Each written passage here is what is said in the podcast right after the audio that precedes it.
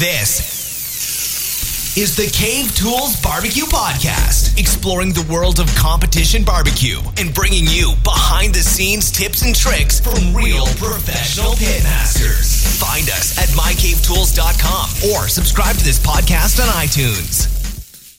Hey, we have a great show for you today. We have our very own Phil Iannuzzi is going to be interviewing Ritzy and Drew from Ritzy Drew Caters for You.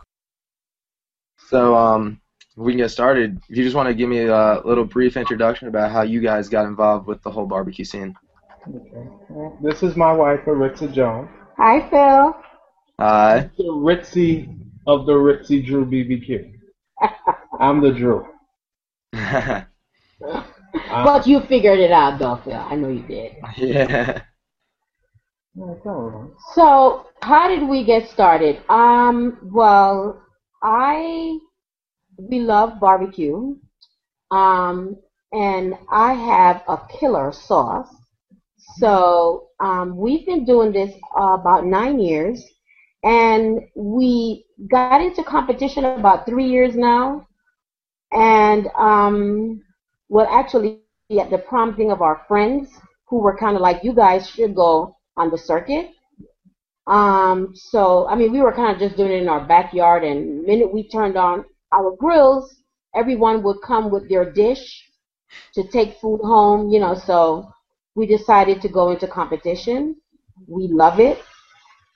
So, I mean, that's kind of our story. We love to feed people, and, you know, hey, why not? So we're kind of – go ahead. I'll continue. So we actually met at New York City Transit. We were both bus operators for we drove buses. So I am now retired due to injury, so he's a supervisor now. So, of course, I was too young to be just retired, so I went to culinary school and became a chef. So here I am opening up, doing catering. So, and he is my pit master, so he takes care of the pits outside and I do the inside stuff. So I prep all our meats on the inside and he takes care of temperatures outside and does his stuff, you know, so that's what we do. And I'm going to let him go. And if you have any other questions, let him answer. You know, I'm in my backyard. It could be as blistering hot as 100 degrees. It can be blistering cold as 32 degrees. You see me out there manning my pits. I'm hooked, and especially during the first contest where it was a little damp, a little rainy. I'm out there. It just felt like it was in my backyard. I got hooked.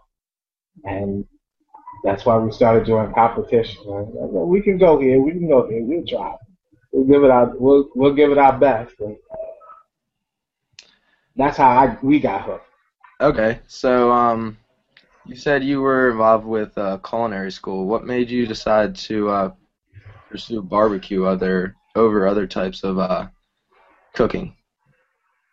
Wow, it's one of like the most purest form of cooking. I mean, to me, I do other forms, but it's like one of the most basic forms of cooking, and you can take it any way. I mean, you put your meat on the fire, you do what you do, and to me, it's like most American. I mean, if you follow the history of barbacoa, right? People would say it's not totally American, it was brought here by whatever, but it's kind of been Americanized, you know. So I think it's like truly like one of the most basic forms, and you can take it anywhere, you know, so we really love it, and I really do have a killer sauce. Really?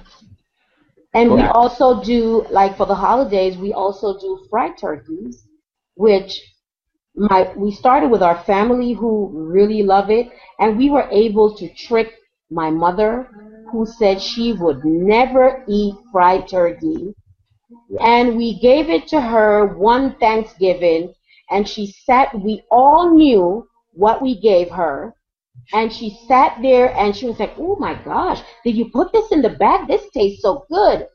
And it was so funny because we all knew, and she was like, oh my goodness.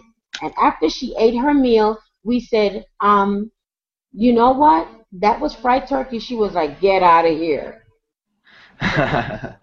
And we started selling fried turkeys, and we've been delivering in the 5 boroughs for like the past 3 years.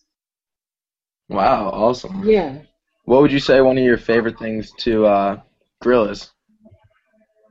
Wow. Ribs. Ribs? Ribs. Why is that? Because one, it's not more like it's. I'm more, as my wife says, I'm more of a left brain thinker. So I'm figuring out time and figuring out temperature, and figuring out the right constant, how much chalk or how much heat. But I guess for years, even when my mother cooked them a long time ago, it's just the beauty of cooking ribs on the grill. It's the way they sear, the way they cook. And then when you think of competition style, the way they foil it and then try to get that perfect temperature where once you bite into it, it's one bite where it's tough enough that the rest of the meat stay on the bone, but tender enough to bite through and chew.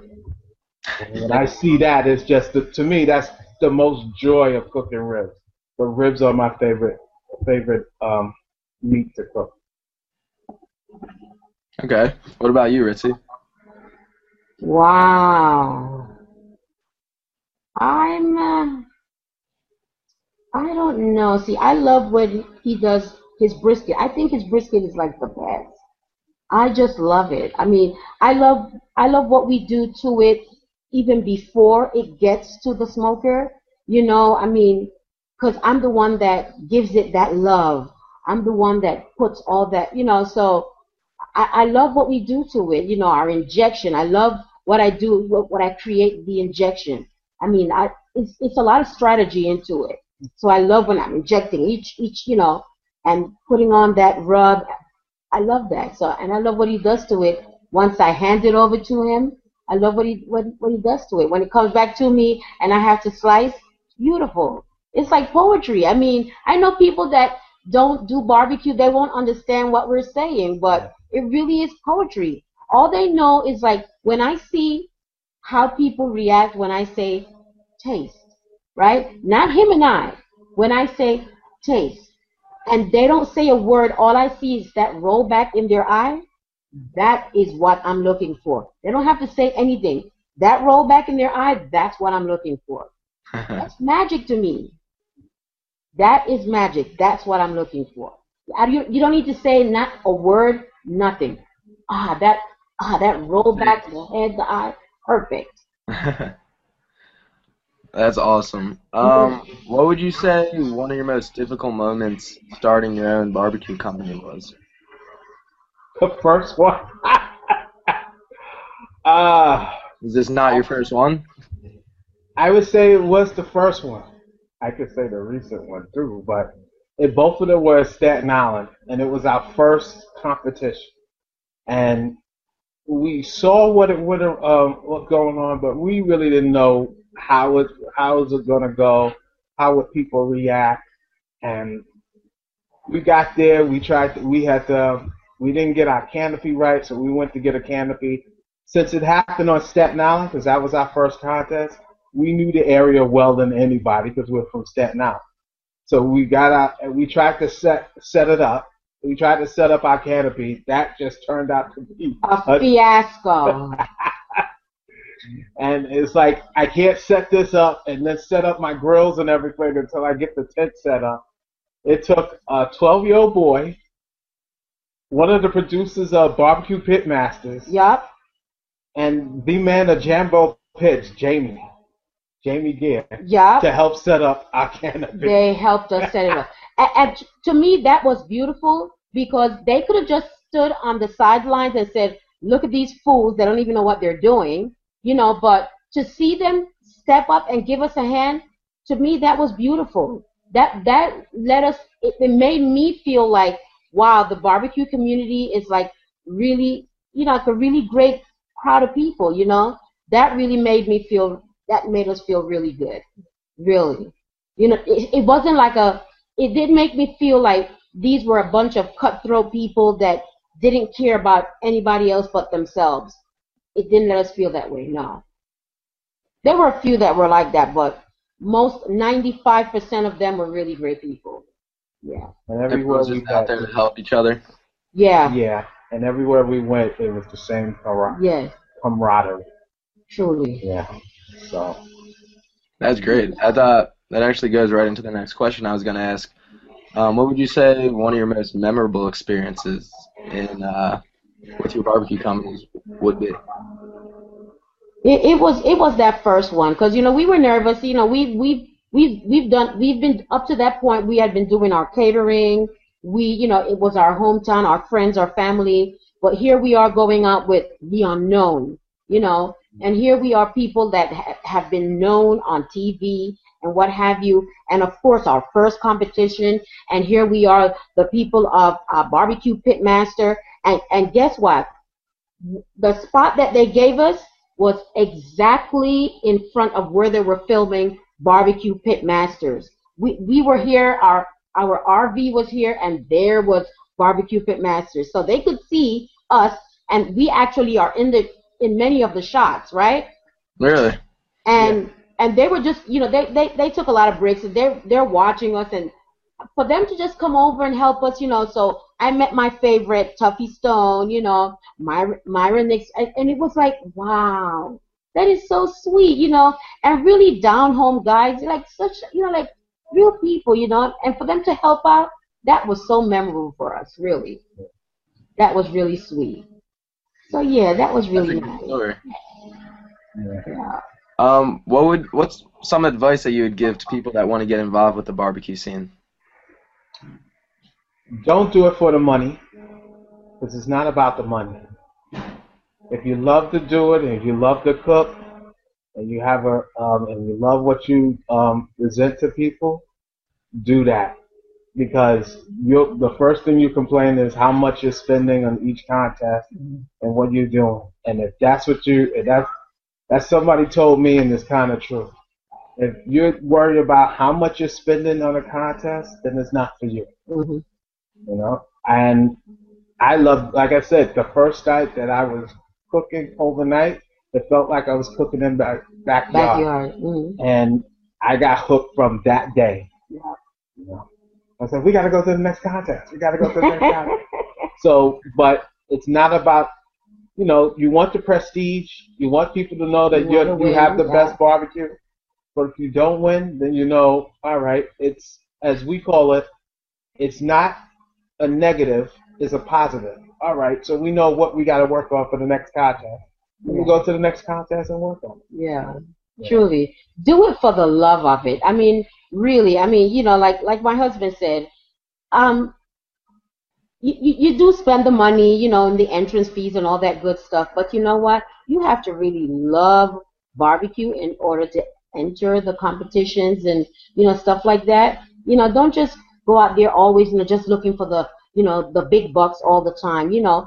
I mean, each competition that we go to, there's something new that we learn, you know, and we don't go, I mean, just because, oh, I'm just going to win and I'm better than, always go with an open mind, you know. There is one little thing that you might learn, and always do your homework. Always do your homework, because there's always something that you can learn from someone, you know, truly. But always go for the love of it, because that's really what it's all about. And the main thing is practice. Yeah, practice. And what we practice with, and that's part of the catering business. And we have many guinea pigs. Many willing guinea pigs. All right, that's some great advice. I guess this is the last question that I have. What are some of your future plans for Ritzy Drew Caters for You for 2014? I'm glad you asked that question. We did enter, for as far as the BBQ contest, we entered the Troy Pig Out in July, so we'll be there competing. And we're making plans to try to go to the Hudson Valley Whip Fest. As far as Ritzy Drew Caters for You, We do have a catering event happening about 2 weeks from now. Mm-hmm. And then we're actually trying to look for a brick and mortar place, because mm-hmm. during our last contest when we was doing the People's Choice, a lot of people want to know, where's our restaurant? Where do they have our food? So we're in the process of looking for a location right now. So, and hopefully by the end of this year or the beginning of next year, Ritzy Drew Caters for You will be a brick and mortar. Yeah. You know? They talked us into it. That sounds like some big plans. Well, yeah. Thank you for letting me get to know a little bit about you guys, and good luck with everything this upcoming year. Thank you so much. Is there anyone you'd like to give a shout-out to? Oh, my goodness. All our fans, you know, definitely. Because we have many Ritzinistas. I'm sure you do. Yeah, we do have the Facebook page, Ritzy Drew Caters for You and Ritzy Drew BBQ.